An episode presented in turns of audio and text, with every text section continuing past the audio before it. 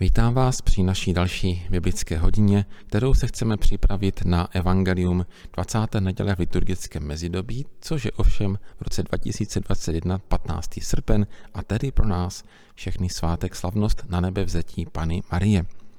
Z tohoto důvodu se budeme zamýšlet i na jiným evangeliem, a to nad evangeliem Lukášovým z první kapitoly 39. až 5. 6. verše. Slavíme dnes na nebe vzetí Pany Marie.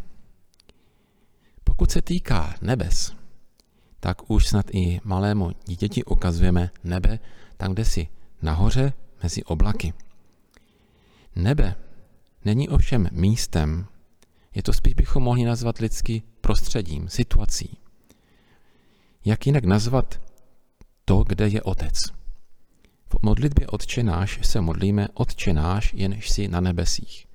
Důraz se neklade na nebesa, ale důraz se klade na to Otče náš, tedy Otec náš a kolem něho je prostředí nebes. Hlavní je tedy uvažovat v případě nebes vždycky o Bohu Otci. O něm toho víme relativně daleko víc než o nebesích jako takových. Srovnejme si představy o nebi. Ve starém zákoně se nebe popisuje většinou jako místo otců.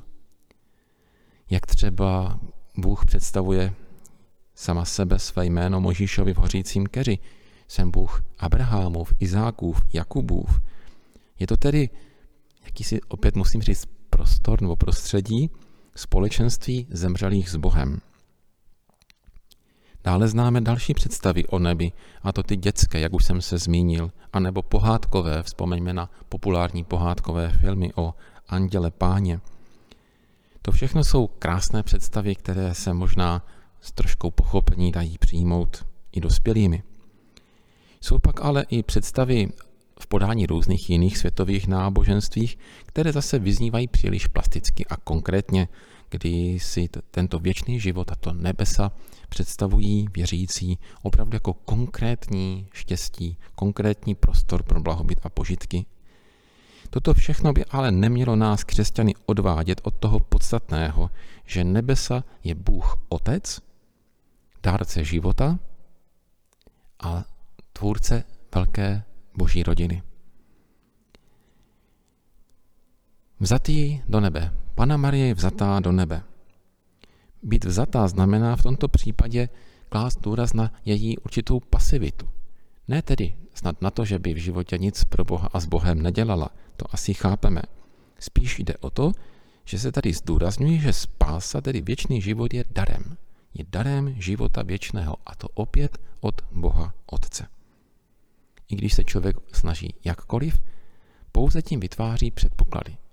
Vyjadřuje svou ochotu, touhu žít, žít věčně a Bůh mu na tuto ochotu odpovídá darováním spásy života věčného. Dnes také vyznáváme, že Pana Maria je vzata do nebes s tělem i duší. Člověk jako takový je tělo a duše. A teď si musíme říct důležitou věc. I když říkáme, že při smrti se duše a tělo oddělují, pořád mějme na paměti, že duše a tělo člověka jsou neoddělitelné. Člověk neexistuje jenom jako duše, anebo jenom jako tělo. Člověk je vždycky tvořený tělem a duší. Toto všechno přesahuje naše představy, protože znova říkám, zvlášť když člověk umírá, tak je nejblíže po ruce vysvětlení, duše se odděluje od těla. Ale na druhou stranu my si nemůžeme uvědomit ani představit, že by tělo mohlo mít i jinou formu. Víme přece o Kristu skříšeném, že existuje tělo oslavené. Spíš bychom měli říkat, že i když člověk umírá, duše není zcela bez těla, ale v jaké formě je s ním spojena, to už si představit nedokážeme. Není tedy možné mluvit o duších v očistci nebo o duších zemřelých v tom smyslu, že by to byly jenom nějaké duchové bytosti bez ničeho dalšího. Jací si opravdu jenom čiří duchové. A to proto, že Ježíš Kristus je bohočlověk. On přijal lidské tělo a to v čase. Jenomže existují odkazy na to, že on byl svým způsobem v lidském těle už od nepaměti, od věčnosti. Že se člověkem stal, že se vtělil do těla našeho hmotného viditelného.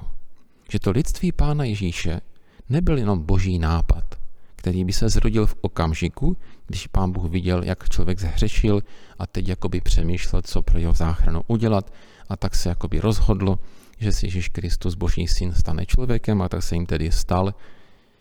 Pán Bůh v tomto smyslu nejedná jako nějaký manažer lidské společnosti nebo patriarcha velké rodiny, který reaguje na problémy, které se v té či oné situaci vyskytnou. Je tedy možné uvažovat tak, že do určité míry Ježíš Kristus byl spojený s lidstvím od věčnosti. Já vím, že tyto úvahy, které zde uvádím, jsou velmi citlivé a křehké, proto připouštím, že to všechno ještě v detailech může být i trochu jinak.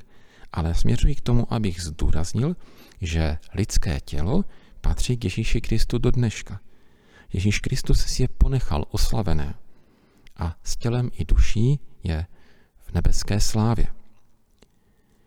Z tohoto důvodu také i my si musíme uvědomit, že smrt člověka není jenom oddělením duše od těla, tak jak to vnímáme my, ale musíme to chápat, že smrt přišla na svět díky působení ducha zla. Písmo svaté přece říká, že Bůh nestvořil smrt, ani si v ní nelibuje, ani nelibuje si v tom, když umírají lidé. Smrt je na světě proto, aby ukázala člověku, zejména tedy té už první generaci, že ta jejich touha po věčném životě být jako Bůh není naplnitelná lidským úsilím. Lidské úsilí vždycky bude zakončeno smrtí. Kdo tedy chce žít věčně, nemůže si tohoto věčného života, eh, nemůže ji dosáhnout vlastním čistým úsilím. Musí je přijmout jako dar.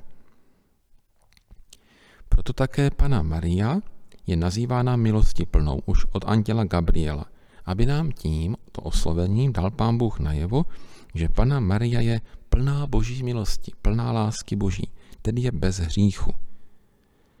A z tohoto důvodu Pana Maria věříme, že té smrti, té fyzické smrti, jaký podléhá každý člověk, nepodlehla, protože nebyla ve hříchu, nebyla podrobena zlu.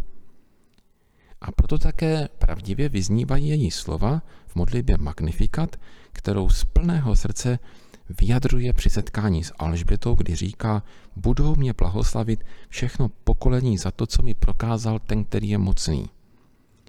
Můžeme tedy říct, že tato slova, která vychází z Ducha Svatého, jsou prorocká.